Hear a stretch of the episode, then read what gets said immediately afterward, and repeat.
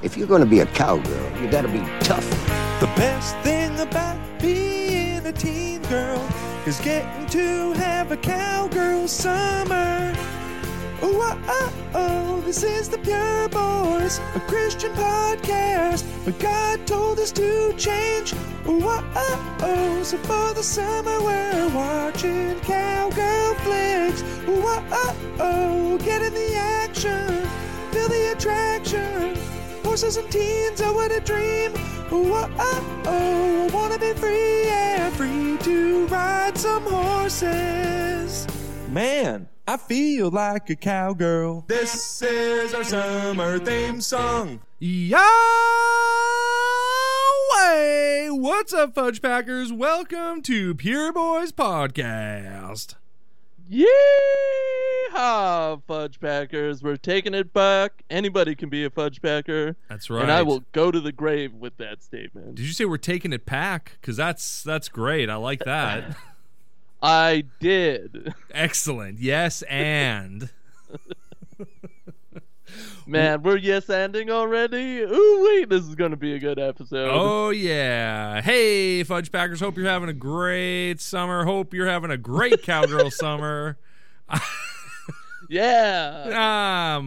I'm Zachariah Ty Bryant. And I am Jonathan Toilet. The Two-Toilet Kid. And this week, that's good. Yeah, well, Shanghai Noon, you know. This week we are talking about a movie that I'm frantically trying to look up the year on because it's not a recent movie, and my internet is taking a big old dumperoony, so I'm not gonna be able to pull. Oh, maybe I can. 98, baby. Yeah, that's right. Perfect. Thank you. You've saved me. The 1998 classic. Kelsey Mulrooney, James Fargo classic, Second Chances. Huge hit. Based on a true story. Oh, is this our first based on a true story movie? No, I think Wild Wild West was based on a true story. Right. Yeah. I mean, we are the watchers, I think. Exactly. Yeah, I'm pretty sure that I'm actually kind of sure that it said something in We Are the Watchers about, like, based on true events or something like that. Yeah, like, this is the truth. Yeah, that's now. That's how the movie started. Just the words on the screen. This is the truth.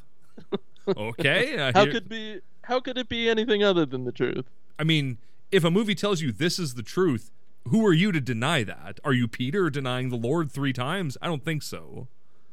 Everybody believed it when it was the Blair Witch Project, and that was ridiculous. I didn't see that movie when it came out. I saw it, like, literally maybe 3 years ago, and watching it 3 years ago, I was like, this movie sucks, right? Like, what was the big deal with this movie? But then I had to go back to, like, 1999 me when people thought it was real. Like, they really thought that they were going to watch a snuff film at the Cineplex Odeon. What a crazy concept. It was, I think society just went insane because I remember so many people, like, just whispering to each other, this was real. This happened. This is real. I have a real snuff film. Do you want to watch a real snuff film? Yeah. Let's go to the Cineplex Odeon. let's pay $10 and buy our popcorn and watch a snuff film at the Cineplex Odeon. I saw it at the drive-in. Oh, the Blair Witch Project. Even scarier, out in the environment, out in nature. Oot in the boot. Oh, I bet that sounded great over your car speakers. Yeah. All the crinkling, the crackling. Oh, yeah, it's like my mic last week. It's great. Shaboosh. I'm going to see F9 this weekend, and I'm going to the drive-in to watch it. So, because the way I figure, it's Fast 9. Go see it in my car, right? That seems like the best way to see it. Oh, we got to talk about this off air, but I want to know some deets. I guess I'm going away this weekend. I want to see F9. Yeah, you big jabroni. Well, sorry, I can't help you there, but maybe we'll talk about it off air. Because before we get too far into this episode, we need to start this episode the way we start all our episodes, by talking about what movies we've seen recently. No, by the Pure Boys Prayer. God bless our podcast. God bless all podcasts. We love you. Oh, Interesting. Very interesting. Did you pick up on that, listener? There's going to be a quiz at the end. Spot 10 things that are different in what Johnny and Zach said to each other. Ooh, we. You said we. I said I. I thought we changed it to we. We thought that we changed it to we.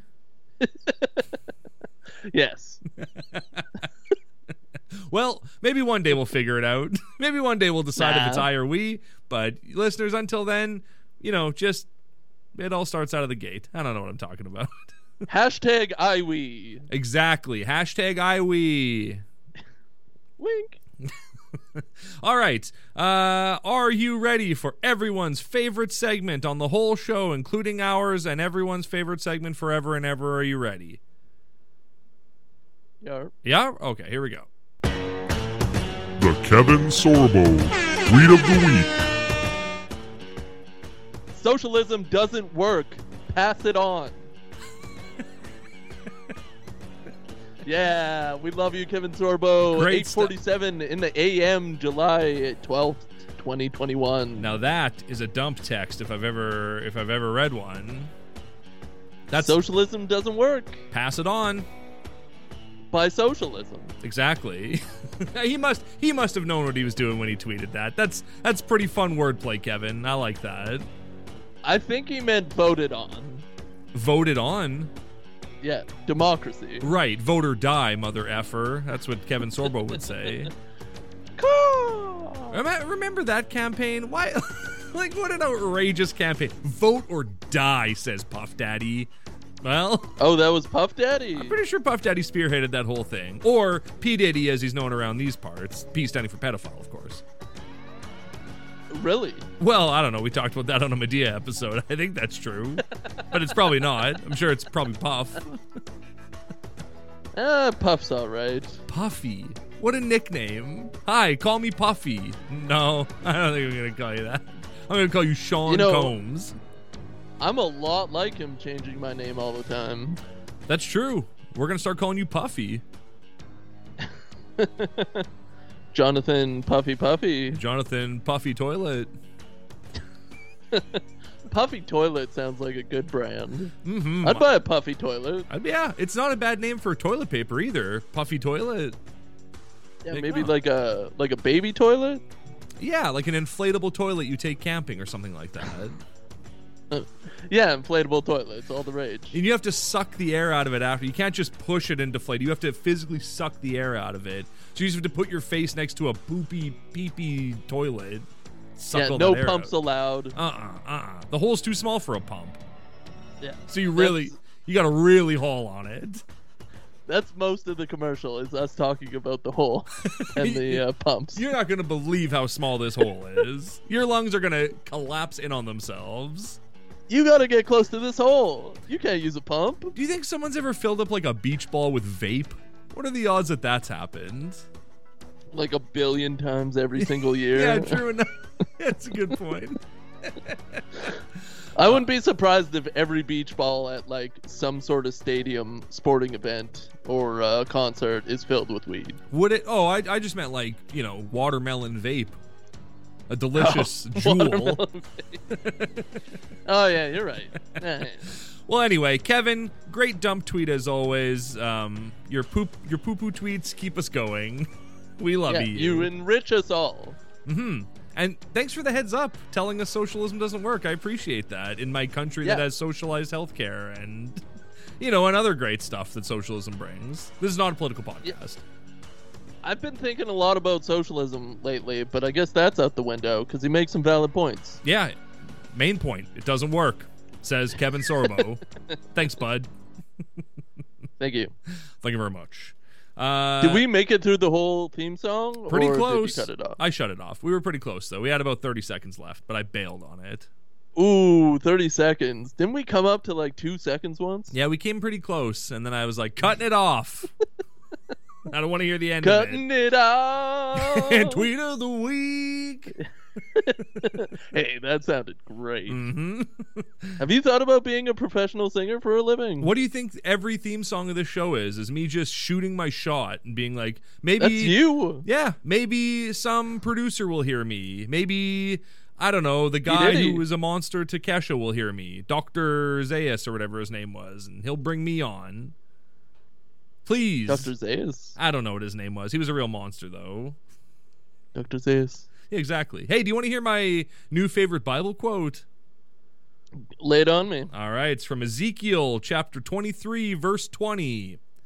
There she lusted after her lovers, whose genitals were like those of donkeys, and whose emission was like that of horses. The genitals were like donkeys, so yeah. Like big jennies. But their emissions were like horses. So I'm assuming they had big old donkey D's, and they had big stinky horse farts. And she lusted after them. Oh, she was so lusty after those guys. Oh my gosh.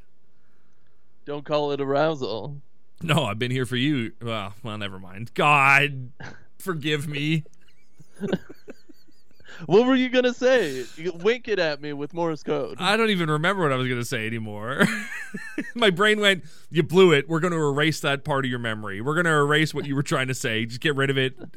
Full purge. It was like a horse's emission. That's how quickly it came out of me.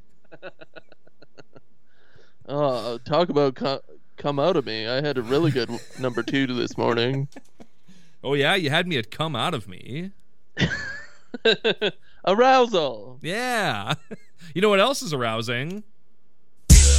Lay it on me. It's really loud. I gotta do something about that theme song. It's obscenely loud when I start playing it.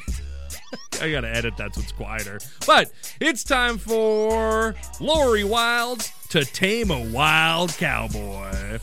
Just a coincidence that the author's last name is Wild and there's Wild in the title of the book. That's just a coincidence. I don't think it is, man. You know what, man? I think you're right. Yes, and. If you remember last week, we found out that Rhett Lockhart, cowboy daddy extraordinaire, has a big old donger. That's what we found out. It's a big reveal. Love it. So now, the girl, whatever the hell her name is. The lady's back. Tara. T, as they call her. Tara, who is nursing Rhett's daughter. She's the nurse looking after his preemie daughter. But she's like, kind of like, I don't know, maybe got a thing for Rhett? I guess we'll find out. Of course she does. Her sister, Aria, used to sleep with Rhett, and that's how she knows about his big old hog. And so they're talking. Her and her sister are talking about Rhett. And her sister goes, want to know Rhett's kryptonite? Aria asks. Duh, yes. She'd take any advantage she could get. It's Daisy Dukes. Ooh. What? You know, blue jeans cut off so short that you're falling out of them. No. If you want to bend that man to your will, put on a pair of Daisy Dukes. He'll be putty in your hand. He's a leg and butt man, and boy, do you qualify on both scores. What? There you go. Inappropriate to say to your sister. No, well, that's true, yeah. You got great legs and butt, sister. You got a butt that just... So whip them out. Whip them out. Show them off in the Dukes. Next, we have just this little fun little line here. His sultry smile caused sweat to pool between her breasts. Holy flippin' cow. She was losing her marbles. That's a good one. It's crazy that we're teaching ladies to love having sweat between their breasts. Yeah, that's true. Well, only if a man makes you sweat between your breasts, he's the one. You might have a heart problem. There is some utter nonsense in this book about like the one and like this family has this thing that I don't know if we won't get to it this week, but I'll just tell it now. But Tara's whole family has this thing where each sister, when they kiss their spouse who is the one, they hear a hum in their head. They hear like a woo in their head when they kiss the one. So it's like that comes up later. We'll get to that. But first, I have to read what is maybe my favorite exchange so far in the book, because it's such a bizarre little moment. So here it is. Rhett walked to the barn door, banged his head repeatedly on the wall. You okay? Ridge's voice was thick and cottony, tinged with concern. Rhett turned to his brother once more. Not really. Just love the idea. This guy seems super stable. Oh, yeah, for sure. He went over and just smashed his head against the door. Are you okay? Not really. My head's all frigged up. Yeah, he's too horny. Anyway, that is To Tame a Wild Cowboy. Now, ladies out there, I'm no doctor, but if you get so horny from a man that you start sweating down your breasticles, yeah, maybe see a doctor as well. Mm-hmm. Oh, my Rhett was getting me so turned on, my left arm was tingling. I had sweat pooling between my breasts. I could smell burnt toast. I was just so turned on by this man. I mean, get it. Yeah, that sounds fun. Yeah, get it. Listeners, don't worry. You're going to get it at some point. Don't worry about that. It's coming. You're going to get it. There's a whole chapter at the end we're going to read. It's a treat. Look forward to that. It'll be a special that we put out. It won't even be in an episode. It'll be a thing you can just listen to on your own. Yeah, that sounds like special material for sure. For sure. It's going to be a long read. We're going to have to loop Pony a million times. You're going to have to, like, pause and then wink at me, and that'll be my cues to, like, chime in. To finish. I need chime-in time. Yeah. Well, you can chime in whenever you want, partner. No, I guess not. He just froze. Oh, farts. Never mind. You can't chime in whenever you want, you loser. You're back, and you're a loser. I really like being called a loser, apparently. Oh, man. Hey, talk to your wife about that. That's some kink stuff right there, baby. We don't kink shame. You know, maybe I will talk to my wife about that. That sounds fun. Yeah, get her to poop on you. Nah, I think, well, we'll start with frick me, you loser. Right, exactly. And then we'll move up to that. Exactly, yeah. I mean, it would be, what a weird feeling that would be to have your wife call you a loser during sex. Should be fun. Especially when she's saying, frick me, you loser. Like, I don't know how to feel about this. I love it. Well, anyway, you're back? You're good? You lost half your notes? I think I'm back, yeah. All right. Who cares about the last half of the film? Exactly. I know what happened. Brack, you know? All right, well, then let's go. Let's God. It's time for Second Chances. Yeehaw. It's a shame we took out the music for this segment because it does really feel like there should be something after we say the time. It doesn't matter. Let's go, let's God. I think all we need is let's go, let's God, because that's all I need in my heart. Well, yeah. Let's go, let's God, you loser. Oh, my God. I'm going to bust. So this is a really old cowgirl movie. It's really old. It's 1998, and it looks it. It looks ancient. Yeah, it's ancient. Yeah. So the movie opens with just, like, a brutal car accident and then, like, just the most intense, like, synthy John Carpenter, like, assault on District 13 or whatever it's called, Precinct 13. Just this crazy synth music, and it's, like, based on a true story. And you're like, holy cow, this is going to be a crazy movie. Yeah, you're in it right away. Based on a true story, really draws you in. Maybe it's the generation we're from. Maybe kids today don't, like, you know, pander to that sort of thing. But based on a true story really gets you settled in for something crazy. Well, there's been, lots of death. A few deaths anyway, yeah. But first we got to do the first death, which is Daddy's death. A real car flipped in the middle of the road, and the cops are flipping out about it. I love that they're like, we got a woman inside, sure, got a woman out, she's unconscious, she should be okay. Guy inside the car, he's totally dead. We got to cut him out. Yeah. We're going to have to cut him out. And keep in mind, this was a real car. This wasn't like a couple of horses with some cardboard on the outside. Laying upside down. It's a real car accident. It's a real car, yeah. It had multiple horsepower. It was toasted. We got to cut him out. We got to cut this man out. He's dead. Like, God, that's horrible. It's really brutal. You know, I never thought about it, but like that, it would be a really horrible... like. Being a fireman and a paramedic have got to be two of the worst jobs because, like, you just see death every day. Like, ugh. You see the like worst of humankind on a daily basis. Yeah. You don't know if somebody's fingers are chopped off, somebody's ODing, car accidents. Nope. Like you really see terrible things. Yeah. You got to cut people, dead bodies out of cars. That's what you have to do. It's nutso. You probably just think of them like cattle at that point. Well, you probably just think, why don't we just take this car to the wrecking yard and just mush it into a cube with that guy in it? Is it really going to matter after this point? Just mush him into a cube. Why don't we just like nuke this whole area and forget this ever happened? Yeah, exactly. Why? I'd love that the head police officer turns to some guy and is like, hey, check over there to make sure we didn't miss anything. The guy goes over there, immediately finds a little girl. Like, just, well, you guys, you sure didn't look very hard, huh? Because that little girl was 10 feet from the road, maybe. And he found her immediately. It was 98, so they didn't have as much CG or anything, but I'm pretty sure that cop had superpowers and could smell blood. He was part shark. Yeah, he was part Marvel shark. Yeah, he was hungry. He was looking for blood. He found it. Found it in that shoe and was like, ooh, this is satiating my thirst for blood. And then he found that little girl with a little bit of blood on her pants. And he was like, this will do it. This will get me all the way. All the way? Yeah. Oh, my God. I don't like the way you said that. Oh, you know what? You said all the way in the creepiest fashion ever. I know. I apologize. We didn't read the movie guide. We got to read the movie guide for this movie on the Pureflix's movie guide.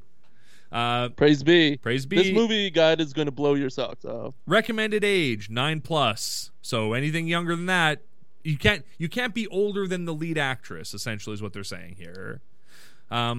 So this movie includes strong biblical worldview showing kindness, forgiveness, and self-sacrifice. Woman prays for help. People act with Christian morals. One use of G and dang. Multiple uses of darn. Car crash heard. Man dies in car crash, not seen. Girl seen briefly with bloody pant leg. 2 instances where a horse is seen falling on a girl. Implication that men used to be alcoholics. A couple scenes with brief drinking. Girl fights with mother. Girl is mean to a horse and a girl. Girls wrestle. Man lies to protect someone's feelings. Girl disobeys authority. What more could you ask for in a movie?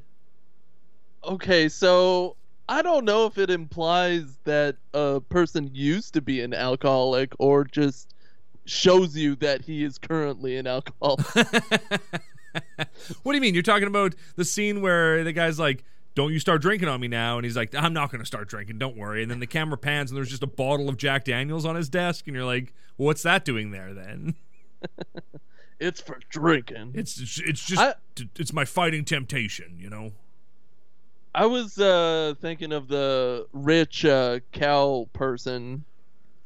Can you call him cow person? You're talking about Dutch? Yeah. Comes out of his car, has a swig of his flask, offers it to Katie, and then puts it back in like it's normal as hell. No, he offers it to Dallas. He doesn't offer it to Kathy. Dutch offers his booze to Dallas, who turns him down. But yeah, he's definitely drinking and driving in a Porsche when we see him. It's very cool. Very cool and normalized, and a little swig of hooch now and then again is it's fine. It's the 90s. It's rural. We all got Porsches out here. It's rural California. Everyone's drinking. It's nothing but a metal horse. Exactly. That's all a cow is. Yeah.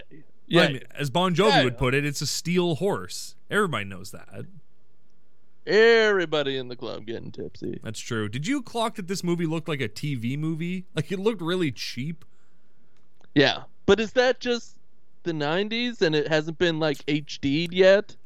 I'm waiting for the HD remaster of Second Chances. I'm going to get the Blu-ray when it comes out for sure. I think this looks exactly like Homeward Bound did, but Homeward Bound got HD'd. But Homeward Bound was a Disney movie. This movie is like a nothing movie. Yeah. Like I didn't recognize any of the production. The production company that made this movie. I didn't know who they were. Buena Vista? What the hell is that? Well, it's probably the same one that did The Nanny. I can tell you that much. Is that true? Well, I'm just assuming since one of the main horse riders is daughter in The Nanny, and then the doctor is the main husband guy. Is that true? That's wild. Oh, yeah. I don't know The Nanny that well, so you're talking about Hugh? Hugh the doctor? Hugh the doctor is the main daddy. Ooh, I hated Hugh in this movie, so I won't be watching The Nanny. That's how he became The Nanny. Second Chances. Exactly. Yeah. So we're introduced to Sunny. 3 months go by. We're introduced to Sunny. Sunny is the main little girl. She's got something wrong with her leg from that car accident. It's never clear what it is. Something with her knee, I'm assuming? I think it's hepatitis. She cut her hand. She drank dirty ice cubes at a resort and got hepatitis. Yeah, she ate a bunch of dirt after her accident. Oh, yeah. And then she drank wrong ice. I think it might have been hepatitis D. Hepatitis dirt, yeah. That's the one. We got there eventually. Yeah, yeah. It's funny to think that accident. I mean, it's not funny to think, but like that accident, that car rolled, and that little girl was hurled out of the car. Like she was far from the road. She must have just got launched out of that car. And the only thing wrong with her was like a little boo-boo on her knee. It's like, hey, count your blessings, girl. That's pretty lucky. Your dad died. Like 30 to 40 feet. Yeah, I think God saved her is the implication. That's true. Saved her so that she could do the kind thing she does at the end of the movie. Yeah, she super Dave Osborne right out of that vehicle, into the dirt, got a little hepatitis. Oh, yeah. So what? A small price to pay for a lifetime of horses. And maybe a new daddy? That's the tagline. Hepatitis D, a small price to pay for a lifetime of horses. Oh, my leg, it's hepatitis D for sure. Oh, no. When I read the description of this movie, I thought that she lost her leg. So I was just like waiting for her recovery to start going south and then having to get her leg chopped off. But then that doesn't happen. And I was just like, oh, she's just going to keep her leg this whole movie? Nah, okay, fine. Is it because they kept saying cripple like it was cool to say? They really said cripple a lot, and gimpy. Yeah. It was like nostalgic to hear those words again and be like, "Oh, I feel like I'm 10 years old again, calling people cripples and gimps." That's a pretty fun way to live. That's the kind of world we lived in when we were like 10 years old. It was just a bunch of cripples and gimps everywhere. Yeah. And other words that we can't even say for fun anymore. No other words. But we definitely said them on the school playground. Oh, for sure. We screamed them at each other, driving in cars, wherever we were, at anybody. Lean out of the car window and scream it. I thought my nickname was cripple for like 10 years. Well, you did suffer a pretty horrible injury to your leg, so you probably did earn that nickname for a little while anyway. A little bit. I limped. I learned how to walk. You did, and you learned how to run, and you learned how to howl at the sun. Yeah, I do that a lot. Yeah, you're a lunatic. Well, that's the hepatitis, I think. Exactly, yeah. Yeah, the hepatitis D. So Sunny's talking to her mom, Kathy, and she's like missing her dead dad. And her mom goes, "Do you remember the story of the little girl who was looking out the window watching her brother bury the family dog?" It's like, that's too wordy of a description, Mom. Now you're just telling the story. Like, that's not... That you've already told the whole story at that point, pretty much. Yeah, this is a weird story. And then her dad shows her a different window that has a good sight. It's got a flower blooming over the dead body of their other dead dog or whatever. It's like a flower growing in the window. And he goes, "See, honey, you were just looking out the wrong window." To which Sunny replies, "But Dad's dead, Mom." Okay. Bad story. Yeah, not appropriate right now, Mom. Dad's still dead. Help me out. Three months in the dirt. Truly. That's what she says. 3 months in the dirt, Mom. Dad's dead. 3 months in the dirt. Don't tell me stories about windows. But she's hot for doctor, so she's moved on. I hated that aspect of this story. We'll get to it. You have to use your leg or you'll wind up crippled. First instance, clock the first crippled. All right. How many crippleds are we going to get in this movie? A few. I didn't count them all, but a few. Yeah, I think it's time for the old Pier Boys drinking game. If you watch this movie and hear Crippled, you have to take a shot. If you're listening to this episode and you hear Crippled or Chinamen, you have to take a shot. So that's two shots. Luckily, the latter probably won't be said too much. Not too many Chinamans. Well, there's another shot, so you're already half cut. I'm not going to say Chinaman again. Not there's once. Three. Chinaman is that's off the table. All right, no more Chinaman. Stop drinking. If you're drinking when we say Chinaman, you are going to end up wasted. Chinaman. If you clock me saying Chinaman one more time, I'm never going to say it again, Chinaman. That's some classic Chinaman humor right there.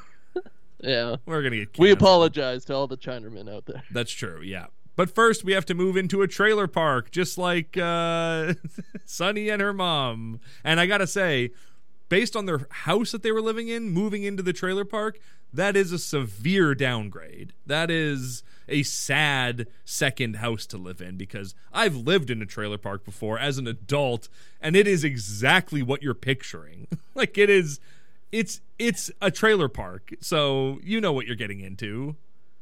It was one of my biggest fears when I was a kid that we would have to move into a trailer park. And then I went over to a friend's house that did live in a trailer, and it was kind of great. And I felt like society lied to me. No, society was telling the truth. You were just a naive child who couldn't see how bad it was. That's all it was. You just didn't know. I couldn't see the bones. Exactly. You couldn't see all the dead dogs that were buried in the backyard. But yeah, like, here's a quick story about the trailer park I lived in.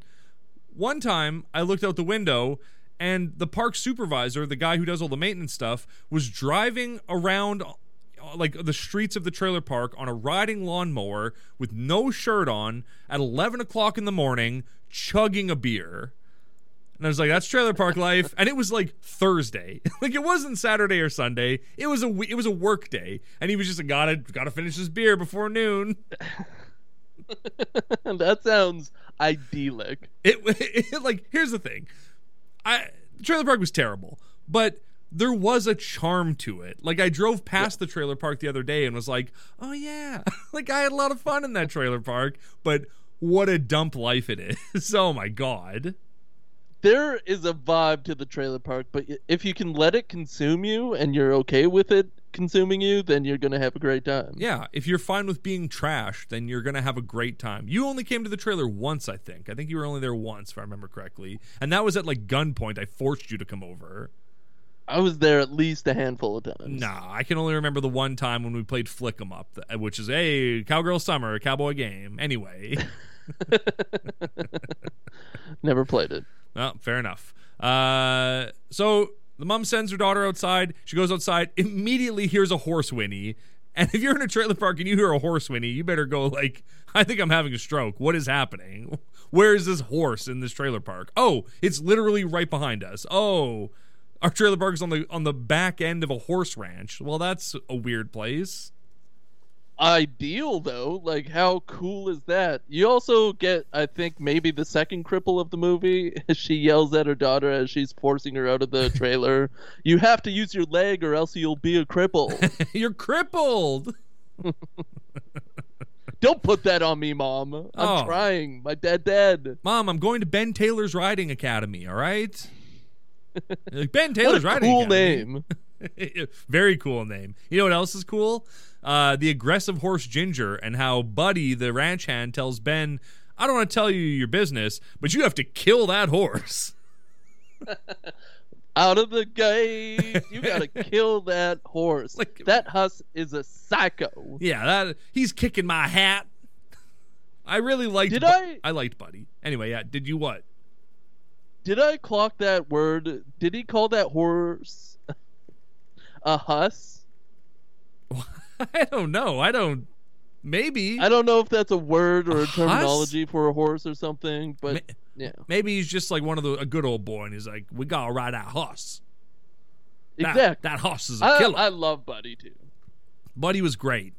He looked familiar, but then IMDb'd him and I didn't know him from anything, so. But loved me that Buddy. Also, just that like old craggly guy, but is also seems like a decent person. Yeah. A little rough around the edges. Been married 4 times, and you go, how? What do you mean, buddy? Well, he's got a big old donger, and he's got a lot of horses. He must be. I got that horse. You gonna get that donkey. So Sunny shows up at the farm, and and she shows up and just immediately goes into Ginger's pen and just walks into her pen, and Ben is like, no, don't. She just immediately calms Ginger down, and everything is fine with Ginger, and he's just like, I can't friggin' believe what I'm seeing. Hachi machi, look at this girl and this horse. They're getting along like a couple of school kids. Getting along like a house on fire. Oh, yeah, for sure. But he does scream bloody murder because he sees this very small girl go into this pen with a crutch. A psycho horse. With a crutch. She's using a crutch. She's not even walking. It's like, no, don't. I love when she comes out of the pen. He grabs her, a girl he's never met before, and just starts shaking her, like hard shaking her, and being like, you can't go in that pen. Well, he is a full-sized man, and she is an 8-9-year-old girl, and crippled. He just, claws her whole torso and shakes her, her so head, hard. Her head is, flopping. You do not know this person. I know she almost killed herself, but you can't do that to another human being. That was the 90s. You could shake another person's child if you wanted and get away with it. I was shook a lot by other people's parents or random adults when I was a kid. Well, should have friggin' behaved yourself at the grocery store. Well, you gotta test your neck, you know. That's true, yeah, by having someone shake you and give you whiplash. Well, my mom did get me a shirt that said, shake me. I'm not your child, please shake me. Yeah, that had to be explicit, or else it was unlawful. Well, exactly. She's pretty. Yeah, she's pretty mean. Mean is the devil. All right, calm down, Ben. This is a little girl you're talking to.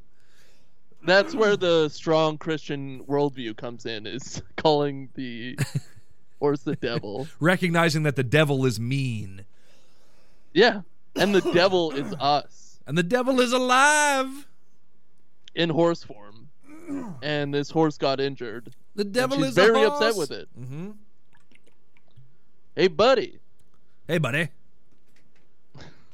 yeah, the horse is crippled too. It's got a bunged leg, just like the girl.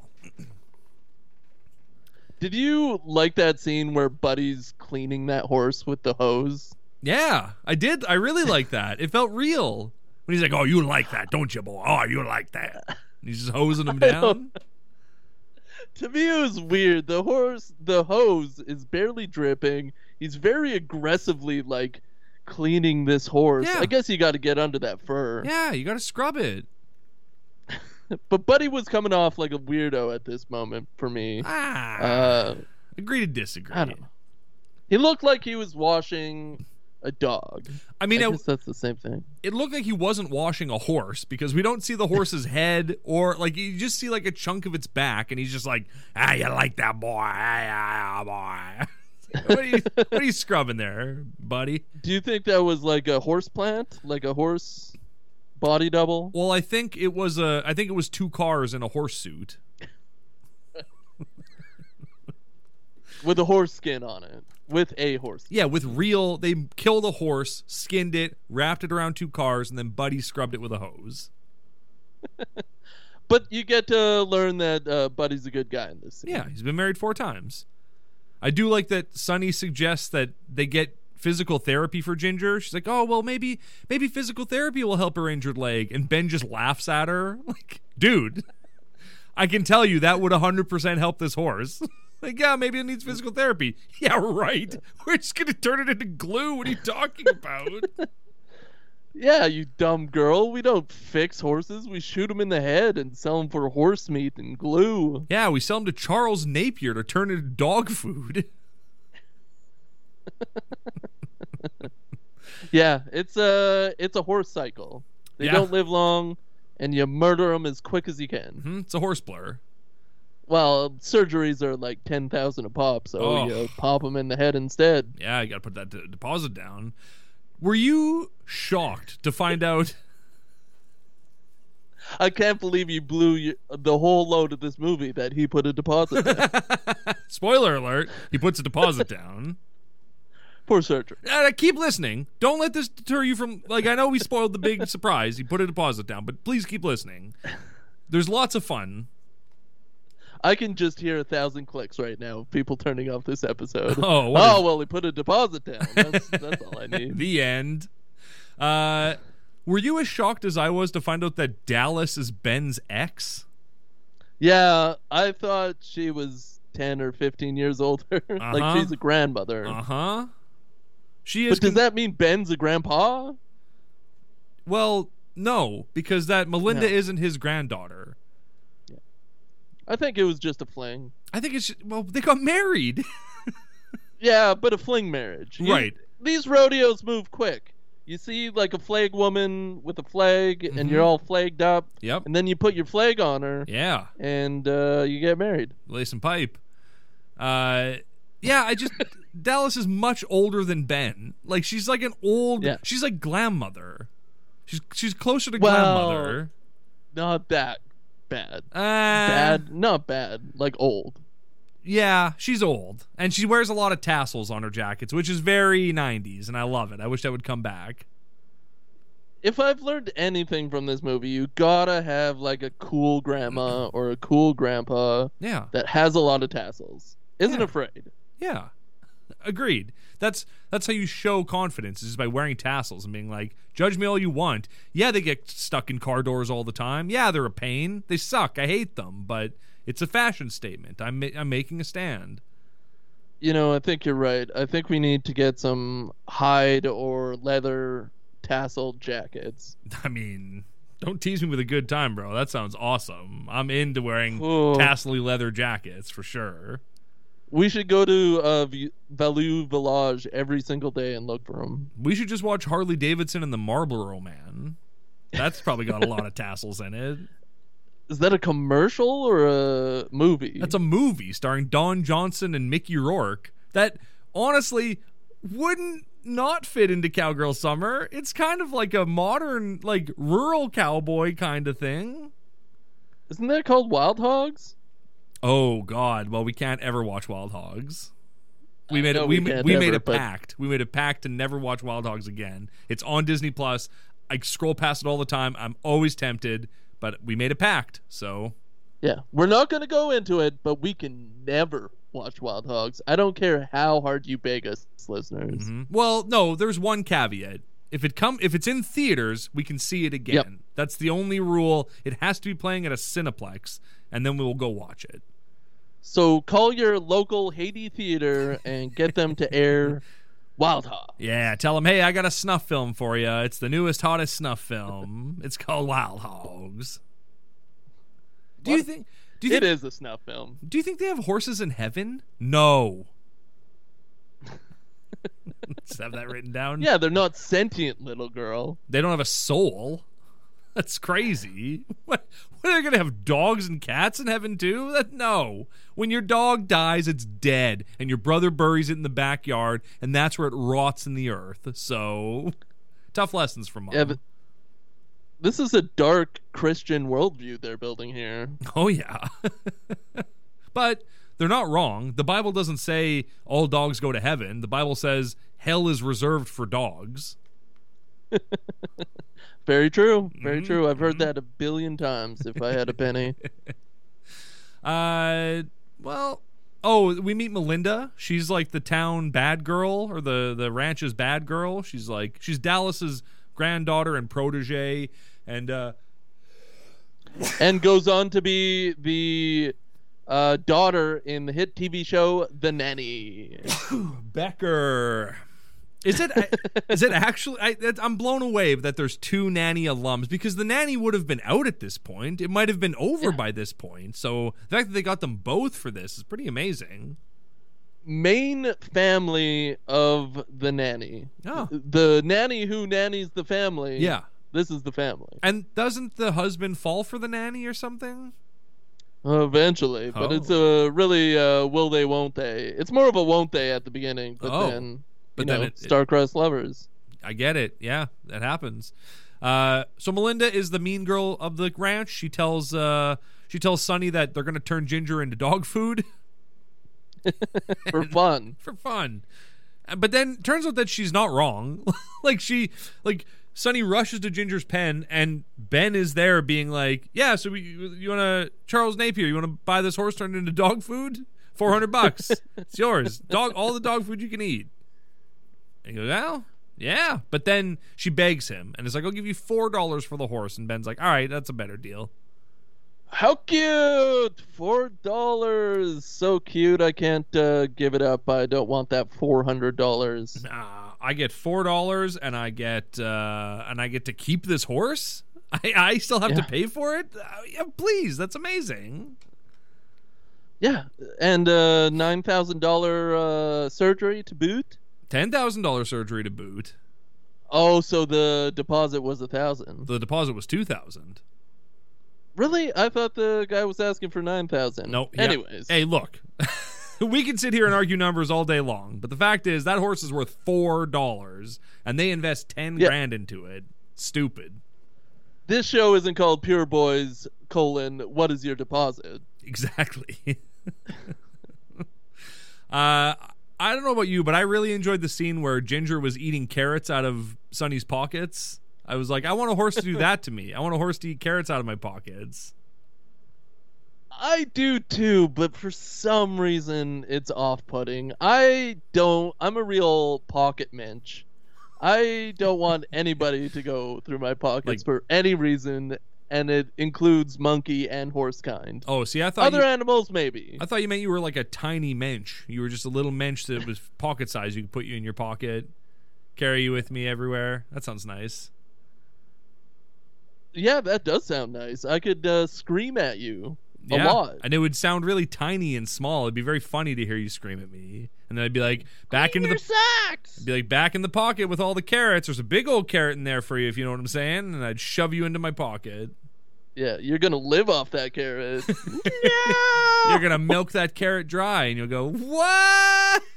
Yeah, way!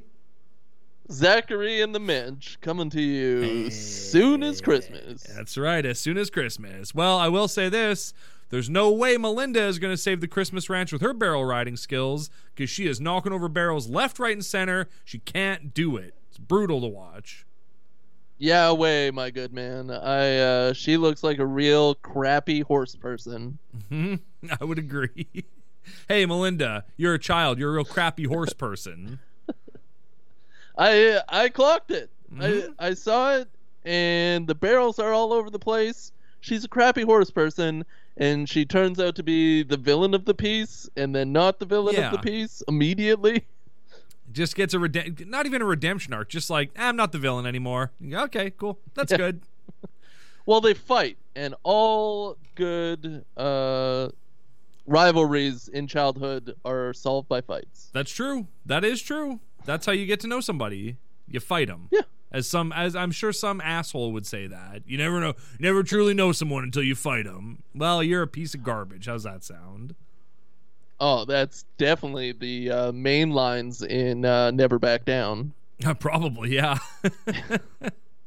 Did you find it weird when Melinda was about to like run the course again, and Ben is like, "Ready? Go ahead." It's just like, it's just a weird, go ahead is such a weird, like, starter's pistol for something. Like, just go ahead. Yeah. Well, okay, I guess. You should probably say any other thing in the entire world other than go ahead. Like, you sound like some supermarket sweep host. Yeah, even if you said, like, ready, bang. All right, well, that's better, I guess. Yeah, ready, bang. Yeah. That's way better. Better than go ahead. Can I race? Go ahead. You don't seem that enthused, Ben. Yeah, it sounds like somebody's letting you do their taxes. Yeah, go ahead. Can I do your taxes? Ready? Go ahead. And you hand them your taxes. And they go, oh, thanks. This is going to take me 2 weeks. Go, oh, okay. Yeah, fair enough. That's how you get the good tax deal. Exactly. You know who gets good tax deals? Old Dutch John Hathaway, the richest man in California. They should have left this man out of this film. Why have Rich Dutch? He was a weird character that didn't really make any sense. And also couldn't get the license plate Dutch for his car. Had to get Dutch 1 because he couldn't get Dutch. Money can't buy but everything, number I guess. 1. No, that's not what's implied. It's implied that there's just a straight Dutch license plate out there that Dutch John Lullabirdie or Hathaway couldn't get, so... Couldn't they call Hollywood and just get a Dutch plate? Nope. Doesn't exist. Gotta be Dutch 1. They had to really finance that car. Oh, they financed a lot of cars in this movie. Did you think when Dutch met... Dutch goes to... And he's like a rich... Man, I don't know. He runs a company, I guess.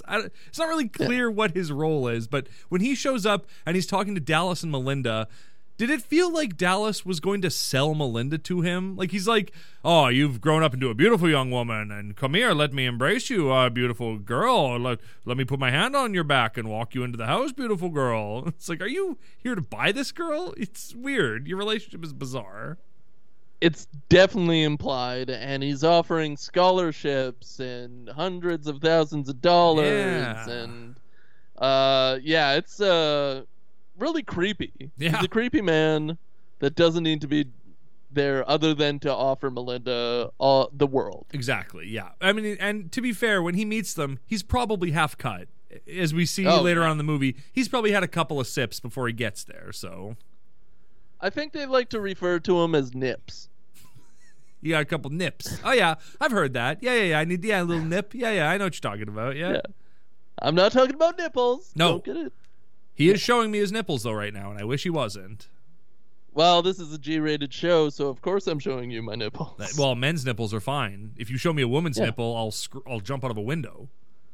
That's what Zachary left out of the movie guide was nipples are fine. It's so many horse nipples. Don't even worry about it. Yeah. So Sunny wants to ride Ginger. Once Ginger's healed, Sunny wants to ride her and become her master, I guess. But her mom is like, well, we need the doctor to clear you for this. And then we get introduced to the biggest Dorcas Malorcas of this movie. My most hated character, Hugh the Doctor. You are supposed to hate this guy, I think. He's supposed to be the Pierce Brosnan of Mrs. Doubtfire. That's exactly what I was thinking. I have that written in my notes. This is a real Mrs. Doubtfire, Pierce Brosnan, Mrs. Doubtfire situation. Yes, 100% that's who he is. But you don't hate Pierce Brosnan in that movie. You're supposed to You're supposed to love Pierce Brosnan. He is a good man in that movie. I got that now. As watching Mrs. Doubtfire as a grown man, a man of means, I get that he's not the worst person in the world, but to me, he was breaking up. Of course. The family. Well, you want Robin Williams to get back together with Miranda Hildebrand and then raise his kids. You want that to happen. But then when you take a step back from it, you go, no, his character is a psychopath in that movie, and he should not be around his kids. Their situation at the end is the best he could ever hope for because what he did was sociopathic. So yeah. A lot of heroes turn into villains when you grow up. That's true. Two-Face. He's great. Yeah, Two-Face is great. He's great. He's the best. He does the opposite. He starts off as a villain in my mind. By the end of the movie, I like him. I support that man. I support Harvey Dent, I love him. A lawyer? Ooh-wee, bringing in the cash. Oh. And he's got two faces. Oh! You can see his eyeball and into his mouth. Oh, what a treat.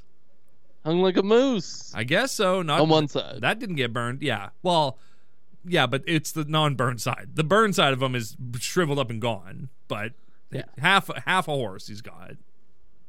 That's cool. So what did you like about Hugh, the creepy doctor? And we'll get... In this first scene, Hugh isn't a creep. I liked Hugh in the first scene, but then in the next scene, when him and Kathy are on a freaking date together, I was like, oh no, I don't like you, Hugh. I... Oh no. Did I come off as liking Hugh? Did I say that? Did I say those words? Well, because I hated him, like you're supposed to in this movie. You said, "Oh, Hugh, we're on different sides of the fence on this one. We're gonna have difference of opinions on this one." So I assumed you were coming into this loving him. Okay, yeah, I did give you that impression. I said those exact words. Yes, but I loved hating him in this movie, I guess. Oh, okay, yeah. Because, like, he's a doctor, and he's just a doctor, and that's fine. But as soon as he goes, like, call me Hugh, you're like, oh, crap. This is going to be a crappy relationship. He touches her hand, and you're just like, God, you're her kid's doctor. Like, this is crossing so many lines just wildly and flagrantly. Yeah. What are you doing, Hugh? Don't poop where you eat, Hugh, you know? Your insurance is not going to cover this. No. And, like, so, spoiler alert, they don't end up together, Hugh and Kathy. They don't end up as he proposes to her, and she basically is like, nah, I don't think so. Continue to look after my daughter, but I don't really want to bang you, I don't think. It's just, what an awkward situation. I think she bangs him. I don't think she bangs him. I think once. You don't think... I mean, he offers to marry her. Or is that for the banging? That's for the banging. It's the Christian worldview. Right. They drink.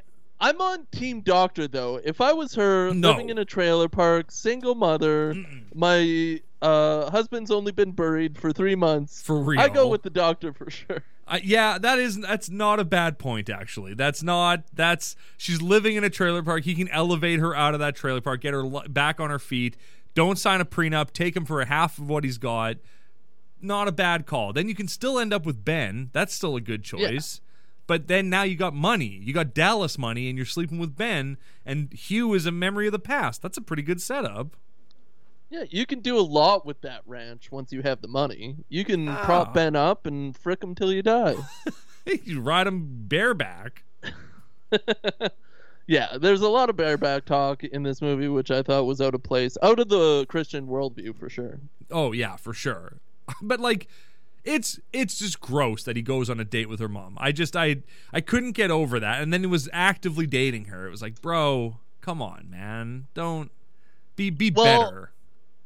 I don't know if actively dating, because she has a cringe face on her the whole time he's talking. Yeah, like any scene where he's talking, she's just like, ugh, I don't know if I want to do this. That first date, though, she's charmed by him. Although he does sip the wine and go like... and then like drink it, and you see her go like, well, I'm not gonna get used to that. Like, well, that's gonna have to change. What the hell is that behavior? That's what rich people do. I would have liked if the dead dad was his like doctor partner or something like that. Oh, like, okay, dead dad was Hugh's, like he shared a practice with him or something. Colleague. Like that. Yeah, his colleague. Yeah. Okay, yeah. He was his secretary. Yeah, exactly. And just like a wiener, a nerd. Yeah. Yeah, and then she knew Hugh and was like, you know... my wiener loser husband was always getting in the way of this romance that was blossoming between me and Hugh. Oh, wait, no, he's kind of an obnoxious D-bag. Oh, you know what? Maybe I'll end up with this poor cowboy instead. Buddy, you ready for a fifth marriage? Well, that's what allows her to move on in this marriage. She wanted it to be over already and go with Hugh because he was such a dink of a secretary. Oh, Hugh was the secretary. I thought her husband was the secretary. No, the husband was the secretary. Oh, okay. I like the idea of Hugh being the secretary. Her husband, the doctor, dies, and then the secretary goes, well, I guess I'll just take over his practice. I guess I'll just start practicing medicine now. Well, he had a full degree, but he just loved being a secretary so much. I just love answering the phones. I love to talk to people. I love handwriting the schedules. It's 1998. I can't. There's no computers. Yeah, the printers back in those days were like the... oh, yeah. You gotta tear the strips off the side? F that. Get out of here. Just big typewriters, basically. Oh, yeah. I did like when Ben was unwrapping his rodeo memories. He has that box of old rodeo memories, and he takes like a bandana out and unwraps a pair of spurs that were in it, and then he puts that aside, and then he takes out another box or another like bandana and unwraps it, and there's spurs in that one too. And then he takes out a box, and I was like, there better be spurs in that box. This whole box better be just full of spurs. Then it wasn't. He's got spurs aplenty. I was really creeped out how long this scene was and how much smelling he does. Yeah, he's always smelling like the bottom of his boots and and his spurs and his bandanas and being like, oh, that first farm smell, you know? Yeah, he's kind of a ground freak. Maybe that's why he likes Sunny so much, because she fell on the ground after the accident. He's like, you got to touch the ground? Let me smell you. The ground? Whoa, you gotta touch the ground? Come here, let me get a sniff. Let me teach you how to ride. So he's looking through a box of old memories, and there's a photo of him, Dallas, and a little girl, and then he has this flashback to what we'll see later on is the shot of the horse falling over, but there's a horse falling on a little girl, and he's just like, oh my god. And then there's just a sharp cut to Sunny running into the house screaming, mommy, Ginger is gone. It's like such a shift in tone. It's very intense.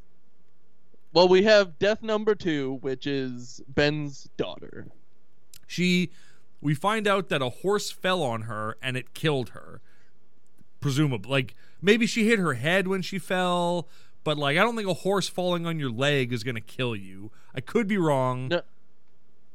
Maybe the horse jumped and did a quick 180, and then the horse fell right on her, neck first. Yeah.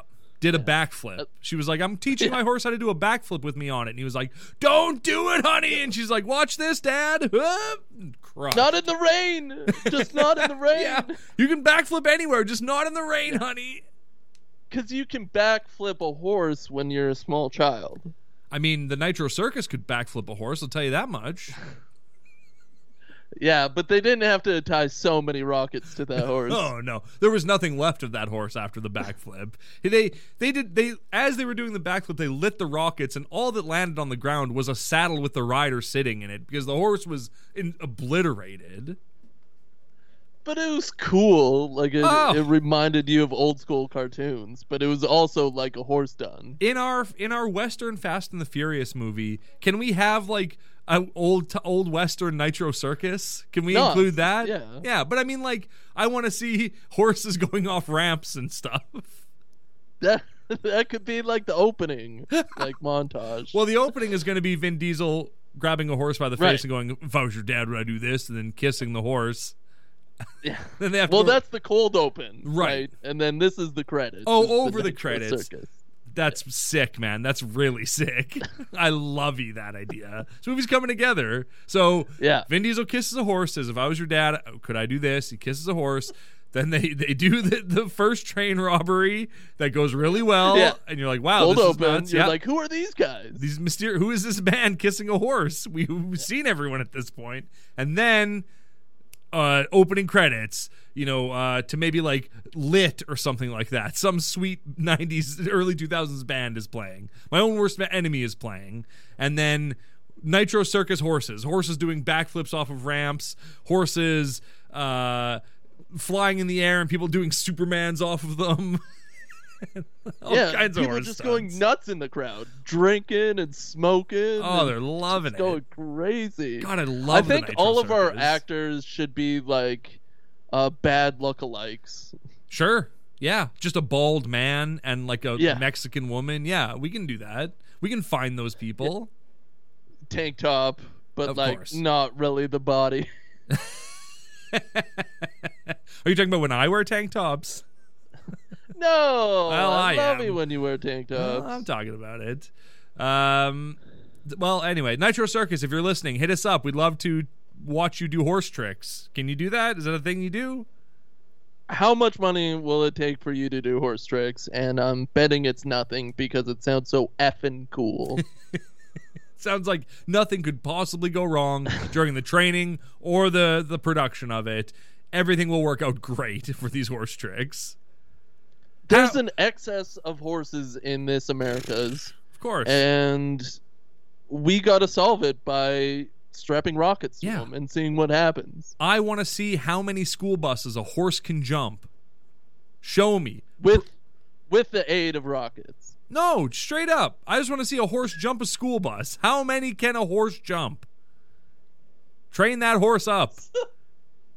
You would just have a horse at full gallop running towards the bus and smacking into it. Yeah. Well, there'd be a ramp. It would ramp off a ramp, of course. How else is it going to get the air it needs? It would just double forward into a bus. Yeah. You just watch that over and over again with different horses. Well, and knowing that during the training for this stunt, like 100 horses were killed. Like just knowing that at least Wild West Nitro Circus is just soaked in the blood of horses. The ground is red and wet. There's so many. You're riding on just a pile of dead horses. That's how you get good. That's practice, baby. Yeah. If you can teach a horse to dive off a diving board, you can teach a horse to run full gallop off of a ramp and over 8 to 10 school buses. This movie is either going to cost us a lot in horse deaths, or a lot in CGI. And I think it's going to be horse deaths. There will be no Humane Society disclaimer at the end that's like, no animals were harmed. We're going to say up front, this is how many horses we killed making the opening credits of this movie. Each time there's a horse stunt, we'll put up a number that's like, during this stunt, 4 horses were killed. And then the next 40 horses. Yeah. The big one where they jump the buses, that a little graphic will come up that'll be like 200 horses were killed in the making of this stunt. This was the only horse that made it. All the rest of them died. Not the movie. No. This stunt. This is just the opening credits. We never see these characters again. This is just for the opening credits of Wild West Fast and the Furious. Maybe after every stunt, we should do an aside with us in director's chairs, and our head are just in our hands going, okay, so this one caused a lot of horse deaths. I don't even want to say the number, but it was definitely 452 horses that perished. We wanted to have a big crowd shot of horses. Who knew that they'd get spooked and trample each other and kill 400 of them? I mean, we killed the extra 50 for fun. You've already killed 400 horses that day. What's 50 more? Whatever. We got the shot. What happened, happened. Exactly. Hoof-hearted, all right? Yeah, we're gonna do that. I can't wait for Western Nitro Circus. That's going to be sick. Sick as frick, man. That's going to be awesome. Yeah, Fast and the Furious mixed with Nitro Circus and horses. Oh, the deaths are unprecedented. There isn't any precedent. No. So Melinda is so cruel to Sunny in this scene. Like, Sunny is upset because Ginger is gone, and Melinda is in a pen going, bark, bark, bark, bark. Oh, they turned your horse into dog food. Like, literally, that's what she says. It's like, that's so mean. You gotta have a mean girl in these movies. It just works. Mm-hmm. But then Sunny tackles her, and they wrestle on the ground until Ben comes up, scolds Melinda, and she immediately crumples. Like, much like the other horse movie we watched, Gift Horse. What was the one with the very rich girl, and then the girl working there, and the guy from Dukes of Hazzard was in it? You know what I'm talking about? It was probably Gift Horse. It wasn't A Christmas Ranch. No, I think it was Gift Horse. I think it was Gift Horse as well, yeah. But that one, the mean girl crumples instantly. As soon as someone goes like, hey, don't be like that. She's like, I'm so sorry. Oh, God. So Melinda's the same way. It just crumples. Well, this is like an 11-year-old girl we're talking about here. True. She doesn't know what she's doing. She's just following Dallas's example. Yeah, and a grown man grabs her and shakes her so hard her head snaps back and forth. And she's like, I'm so sorry. And he goes, sorry? Not yet you're sorry. Yeah, sorry doesn't cut it. Exactly. Yeah. So then Ginger gets her surgery on her leg that was going to cost $10,000. And then, so I have these notes. I have, damn, Ben, did you get Ginger her surgery? $10,000 dropped just like that? Oh, damn, the vet comped it because she was an experiment. Oh, damn, Ben is paying the doc secretly. Blown away. Just reveals on reveals on reveals. It's such a whirlwind, and you think maybe Ben's comfortable. Maybe he has like a super successful business, and he's doing well, but he's in the lurch now, as they would say. But then as they're leaving the doctor, Sunny, her mom, Kathy, and Ben goes, hey, if you guys don't have any plans right now, there's something I want to show you. And her mom goes, oh, I'm sorry, but we do have plans. And Sunny goes, no, we don't. And her mom goes, excuse me? Like, furious with her daughter for blowing up her lie. Yeah, Kathy's a real Kathy in this whole movie. She's all over the place. Yeah. She's got a hard row to hoe. Well, what does that mean? It means she's got a lot of problems. Yeah, she's got hard rows and hoes. Mm-hmm, exactly. She's a stable maid. Well, she's a buckle bunny, as they'd call her in To Tame a Wild Cowboy. A buckle bunny? A buckle bunny, yeah. Like a puck bunny, right. Or a... I don't know what other... Ski bunny, or... What are other kinds of bunnies? Ski bunny. Now I get it. Yeah. Now I'm right there with you. This, P&V, you know? Ooh. I know. Explicit. I know. Ben buys Sunny a sweet cowgirl hat, buys her a white cowgirl hat. Yeah, looks pretty good. Again, I feel like this movie is telling me that Ben is a successful person. Yeah, and he's got it like that. I mean, this hat looks like a couple $100 hat. Hey, if he wants it like that, he can get it like that. Well, cowboy hats not cheap. At least $100 for that hat. At least. Yeah, unless you get it at Party City. Well, exactly, yeah. And then it's $8 and it's pink and mesh and it's great. Also would have been a fine hat. Did you get, like, Jimmy Stewart vibes off of Ben? Because I was very much like, this guy could play Jimmy Stewart in a movie about his life. Is Jimmy Stewart the guy that was Evel Knievel but with horses? Yep, that's correct. That's what Jimmy Stewart was known best for. Starring in westerns and also... He invented the Wild West Nitro Circus. Damn, Nitro. Looking up Jimmy Stewart. Yeah. I say no. Well, you're wrong, because he's a dead ringer for him, and he gives off that kind of vibe. He's a nice man, and you're wrong. So. Oh, yeah. Actually, looking at his horse moves. Yeah, he's Jimmy Stewart. He's doing backflips on horses. No problem. No problem. Like, not even a trampoline in sight. No. And Ben cleans up good. He gets rid of his mullet. He shaves his little day-old beard. He looks good. He looks like Jimmy Stewart. Yeah, he cleans himself up. He's learning to live again. Yeah, exactly. Exactly. But, well, he's learning to love again. He's living. He's loving. He's just a woman. He's forgetting his dead daughter. Yeah, and... he's doing everything he can to repress the memory of his dead daughter. Get it out of my head. Yeah, that's why he sniffs so many things. Yeah, that's why he sniffs a shovel with horse poop on it. Oh, the dirt. Oh, I'm going to get this horse jankum and see my dead daughter. Oh, no. Oh, it's doing the reverse of what I want. Not the J word. Oh, you can say jankum. That's fine. It's just a drug. Is it in the Bible? I believe so. I believe that's how everyone sees the burning bush and all that stuff. Whenever someone sees something spectacular in the Bible, what they leave out is that they were huffing jankum right before that happened. Well, that's what my priest told me, but he's like reading the words between the words. It's like jazz. And, yeah. Yeah. It's like jazz. It's the words they're not saying that you're supposed to pay attention to. Was it creepy that my priest would always mention jazz? Yeah. Was it creepy that your priest would offer jankum to you after services? Yeah.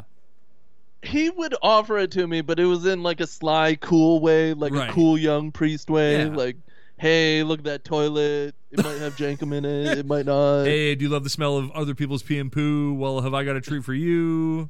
It's called jankum. Yeah, double decker. That's how I make my jankum. That's how I say. I really love the idea of, like, you've heard the description of angels in the Bible, right? Like, they're not people with wings. They're friggin', like, Cthulhu monsters. Like, they're just like eyes and shapes and wheels on fire. Just crazy stuff that is like, oh, that's a Jankum hallucination. That's all that is. Wheels on fire? Yeah, wheels on fire, baby. What does that mean? Is there like an angel that's just a wheel on fire? Yeah, that's like a, well, I don't know. I say that confidently, but like I'm pretty sure. Look. While I'm vamping, you should look up biblical angels. Look up pictures of biblical angels. Like they look like schizophrenia. Like they look like a thing that you just be like, oh, I'm losing my mind. Like my brain is shattering apart right now because I'm huffing so much Jenkum out of clay pots that I've made. Because it's the Old West. Oh, not well. Old East, I guess, in that regard. Oh yeah, that's like a creepy eye and like a wheel on fire. That's what it is. It's a couple of wheels on fire. Yeah, that's for sure. Yeah, it's a lot of eye stuff though. Creepy, and like the fact that they would show up and be like, "Do not be afraid," and you're like, "I can't promise that. I'm pooping in my pants right now. I'm not wearing pants. I'm wearing a robe, and so all the poop is just falling out onto the floor, which is great. Do this dance." Exactly. Anyway, I guess we've milked all we can out of Jankum in the Bible. Well, milk is definitely the right word, and we're moving on. You're nothing but a cactus-covered marshmallow, all right? How's that sound? How many exclamation points did you put beside that phrase? Because I put 9. I put 9, as in the German for none or no.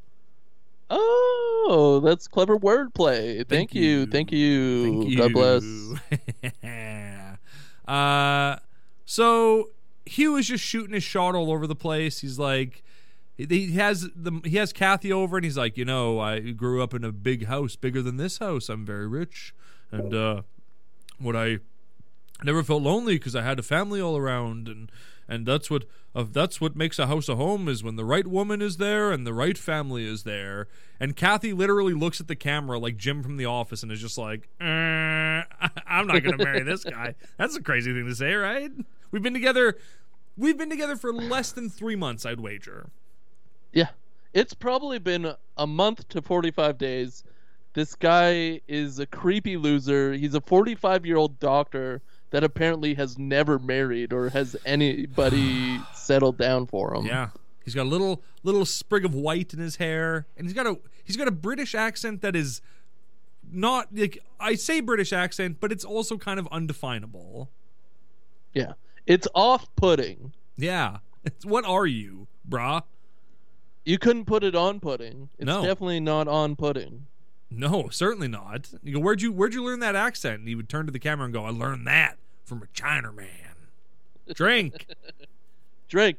Drink. Drink. Drink. Drink. Drink. Yeah, drink. We love you drinking. Exactly. Not too much. No. Within limits. Know your limit, play within it. So hey, is that from something? Yeah, gambling. Nice. So finally, Ginger is healed enough that Sunny can ride her, and Sunny's healed enough that she can ride Ginger. And her first ride on Ginger, she rides the piss out of Ginger. Like, she's a natural on that horse. Yeah, I've never seen anything like it. No. She could be a future state champion for sure. But she rides too much, and so Ben stops her, much? And he yells at her, and he shakes her, and he gives her grief. And then Hugh goes, oh, you were a little hard on her, weren't you? And Ben goes, you ever ridden a horse before, Doc? No? Well, then you stick to doctoring and I'll handle the horsing. It's like, yeah. Schwabam. Shut him down. He is trying to move on your future wife, bro. I definitely don't think that he was supposed to shake that girl again. But he really made the director change his mind and really wanted to shake her again. Mm-hmm. And he's like, you know what? It is better for the scene if we shake her. Absolutely. Yeah. Like, what? That is an actor chosen shaking if I ever saw.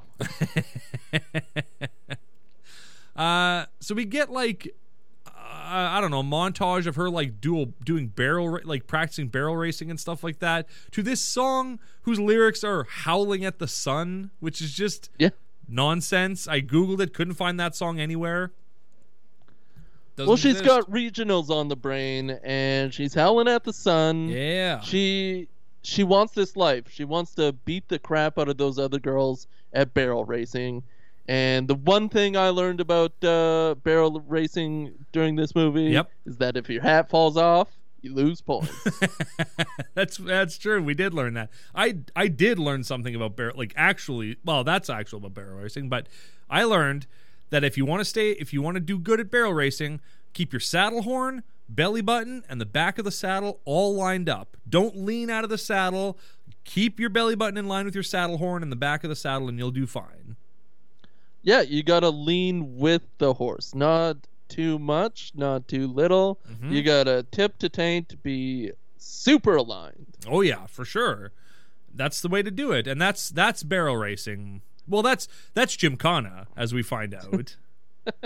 Man, we're gonna be so good at horses after this summer. We're gonna be riding like crazy. Yeah, we're gonna be cowgirls by the end of this summer for sure. Oh, I wish. I can't wait to cut my garbage off and become a cowgirl.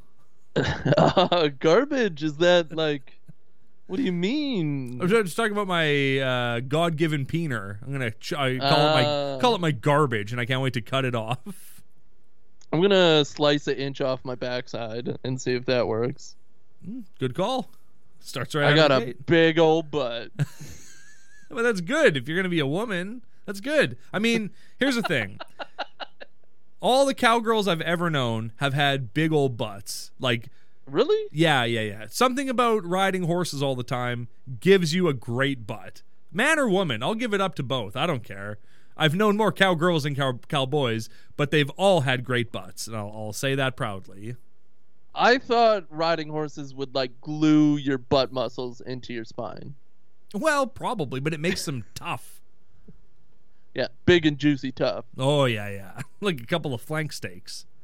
Yeah, just like a Dodge truck. Yeah, sponsor of this rodeo. Did you notice... Steaks, at least. Did you notice that during the gymkhana when Sunny's riding around, she's yelling, hi-ya? She's not...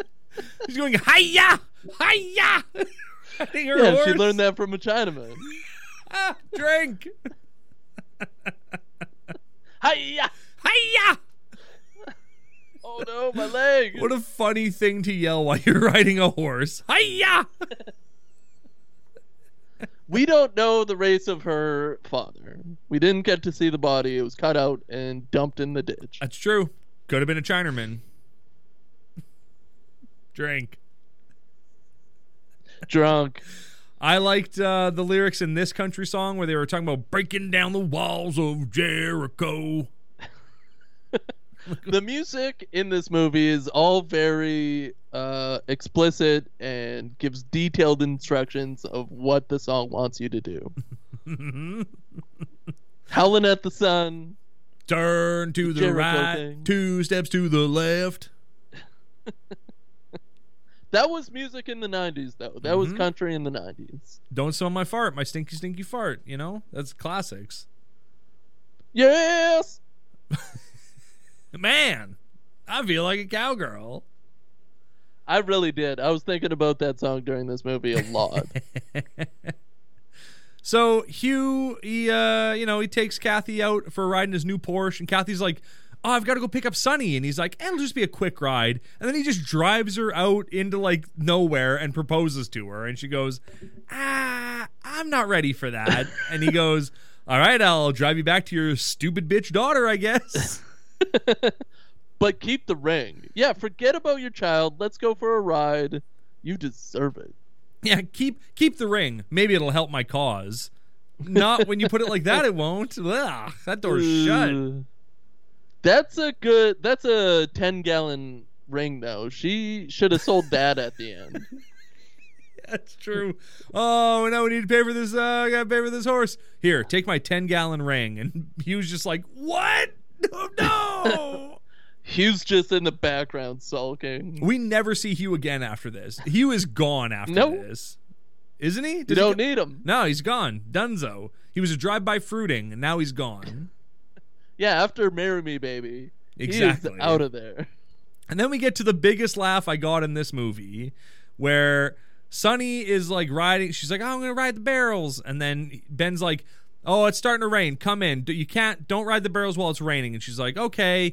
And then he turns and she's just riding the barrels in the rain. And he's like, no, don't. And then lightning strikes and her horse rears up and falls on her.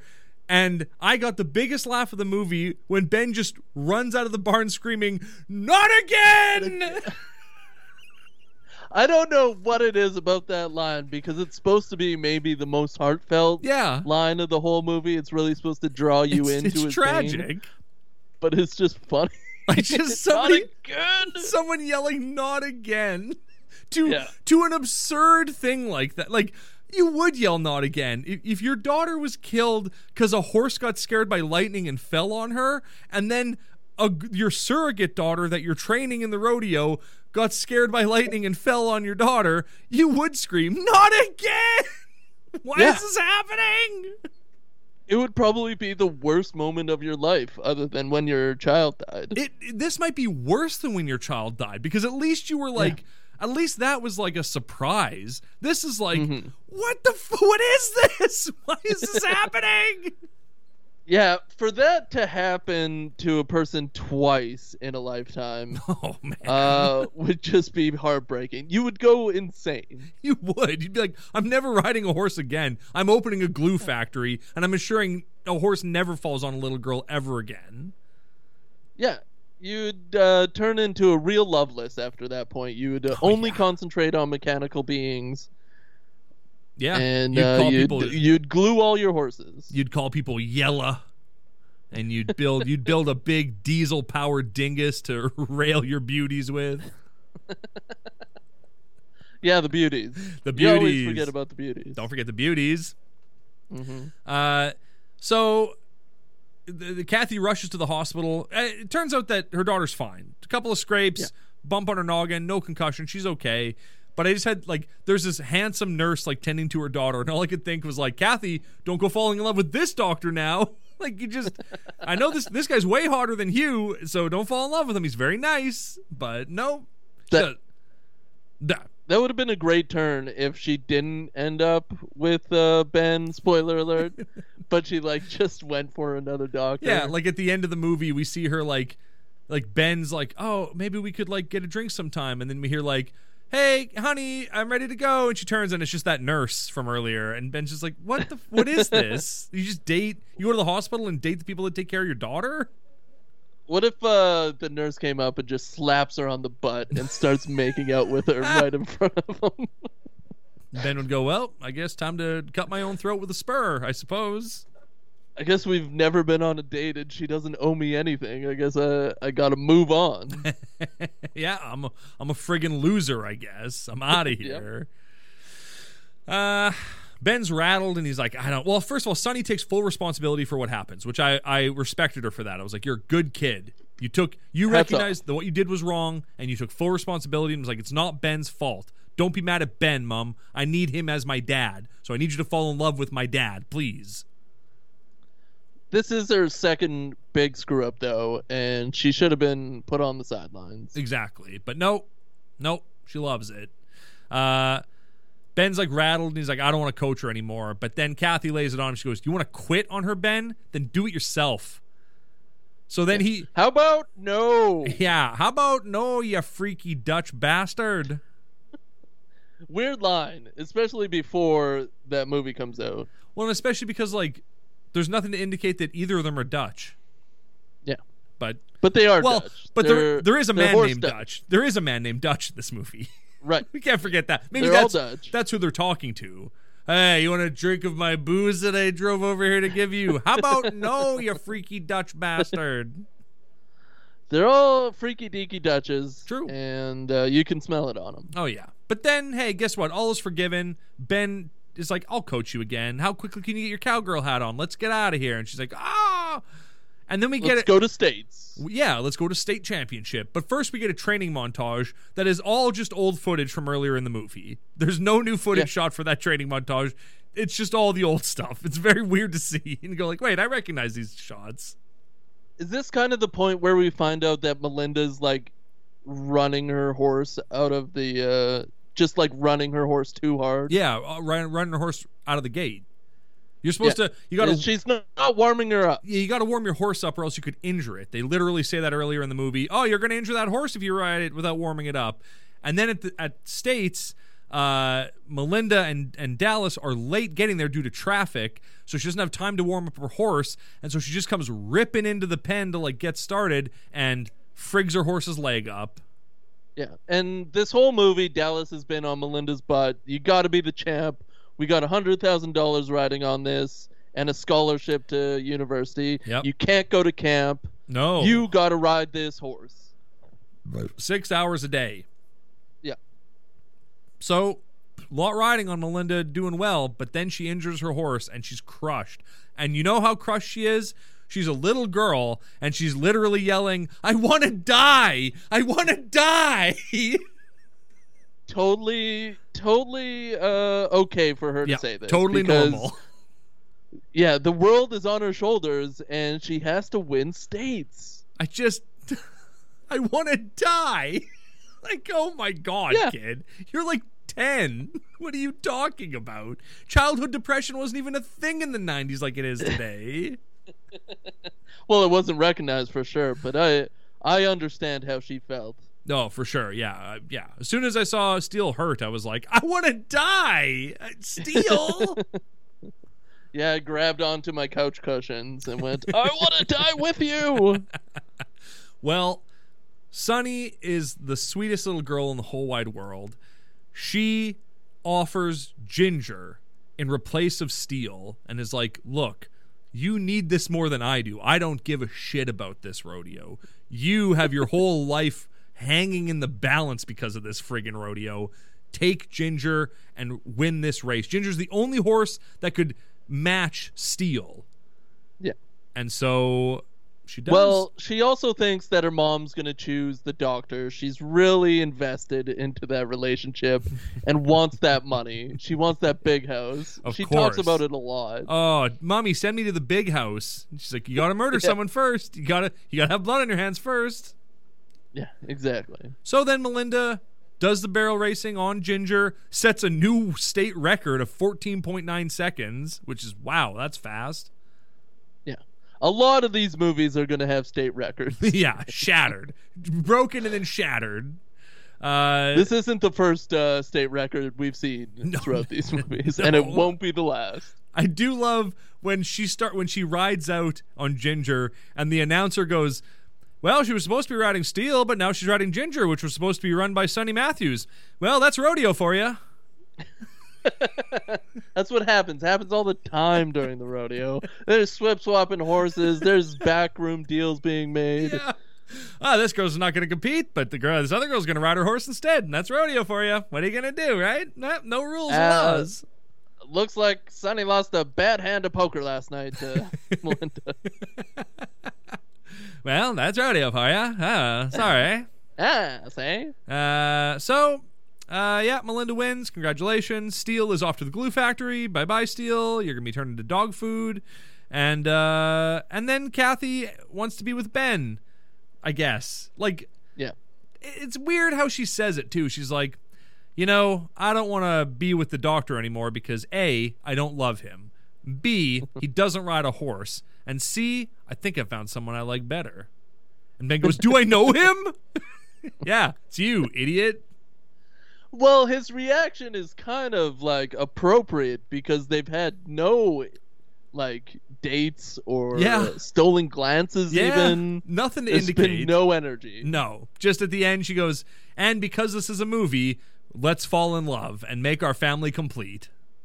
Well, Ben is a four-time world champion at something. Got a citation from the president. He also got a citation from the president-elect. Yeah, from Bill Clinton. Well, probably from George Bush Sr., I would imagine. Yeah, back in the day, it would have been Sr. for sure. From Richard Nixon, he got one of these. He is old. He's a very old man. Tricky Dick, and I can say that because it's in the Bible. And that's his nickname. Yeah, Jesus had a tricky dick. He tells everyone that. He really emulated his life over Jesus. Well, here's the thing. Dick. as we find out if you read the Bible, Jesus invented puppetry of the penis. That's like a thing that Jesus is responsible for. So if you've ever seen... He did gum? He did gum, yeah. He invented the bat wing. He invented brain. He invented all the puppetry of the penis. I mean, of course it started off with gum, something they didn't have back then. No, of course not. Yeah, first he had to invent gum, and then he invented... Then he was like, hey, check this out. And he pulled his tricky dick out and did some stuff with it. And they were like, that looks like gum, the thing you invented. Yeah, lost story of the Bible is the gum story. Yeah. Mary Magdalene was like, you should see what he can do with that thing. He can turn it into gum. He can stretch it out and look like a bat wing. He can scrunch it all up so it looks like a brain. That's more puppetry of the testicles than anything else, but it doesn't matter. Well, that's how we got the best prostitute in town. Was yeah. His gum work. Exactly. Have you ever seen Puppetry of the Penis? Oh, I haven't. I just expect it's a bunch of guys making gum. Yeah. It's exactly, yeah. It's a lot of like, this one's an upside down elephant. And now it's time for the upside down elephant. And... This is upside down elephant with gum in its nose.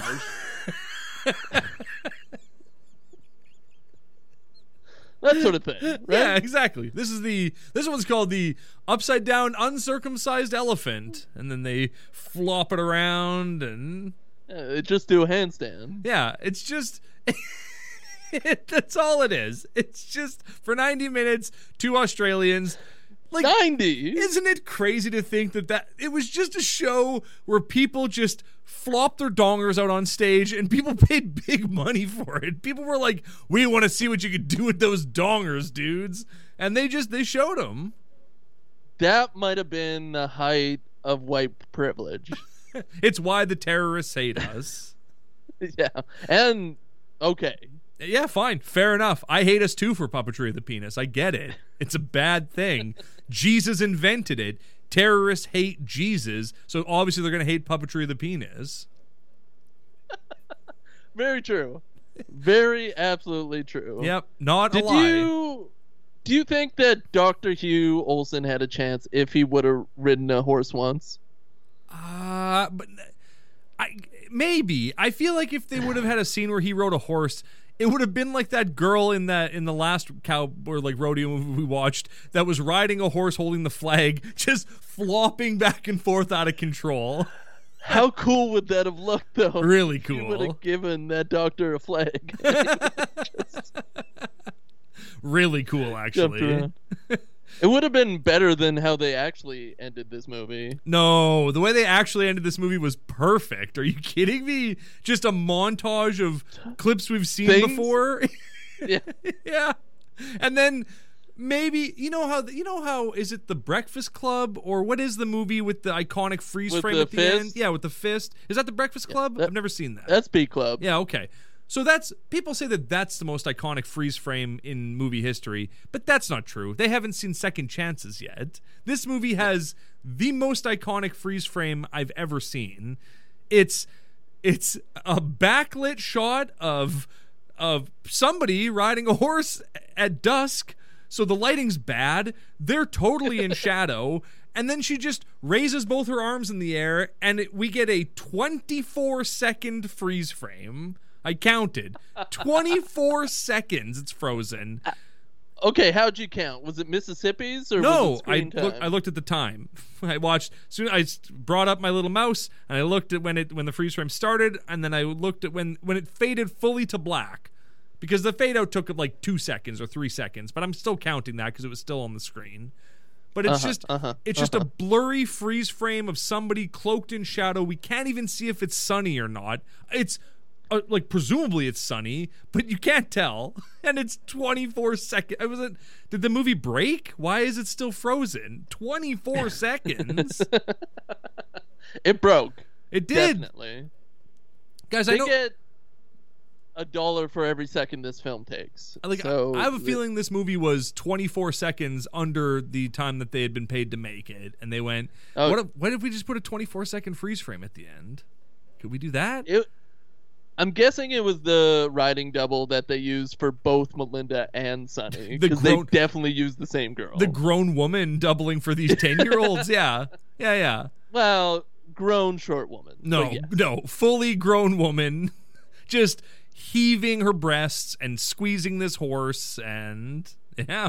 Maybe it was The Nanny. Hey. Nope, I don't know anything about The Nanny. I can't even riff on that. I'm sorry. Friend Drescher. Yeah. That's how she sounds, right? Yeah. Hey, what did you think? Sounds like Owen Wilson. What did you think of Puppetry of the Penis? I thought it was great. I really liked the upside down elephant. I thought the upside down elephant with gum was hilarious. I didn't think they could make 90 minutes of fun from that sort of thing, which I am not accustomed to. But I loved it. What do you think of Puppetry of the Vagina? I thought it was good. I liked the bat wing. I liked the brain. I thought that both of those were pretty classic. Yeah, you know, I didn't think they could stretch it into 90 minutes, but here we are talking about it. So they obviously did their job well. Okay, here's a sincere question about Puppetry of the Penis. Sure. Have you seen the whole thing? Yeah, I saw all 90 minutes of it. Did they do gum? I love you. We love you. If you're going to be a cowgirl, you got to be tough. The best thing. Oh yeah, that clip at the start is from this movie, where Buddy goes, "You want to be a cowgirl? You got to be tough." Is that going to be our theme from now on? I think so, yeah. I like it. Do you like it? I love it. I just didn't think of it. Wondered if it was a one-off or not. No, I think it's worth keeping. Yeehaw. I'm going to see if all of Puppetry of the Penis is on YouTube. There's a chance it is, and I want to watch it. I want to see what it is. Ooh, I want to see gum. Man. I feel like a cowgirl. This is our summer theme song.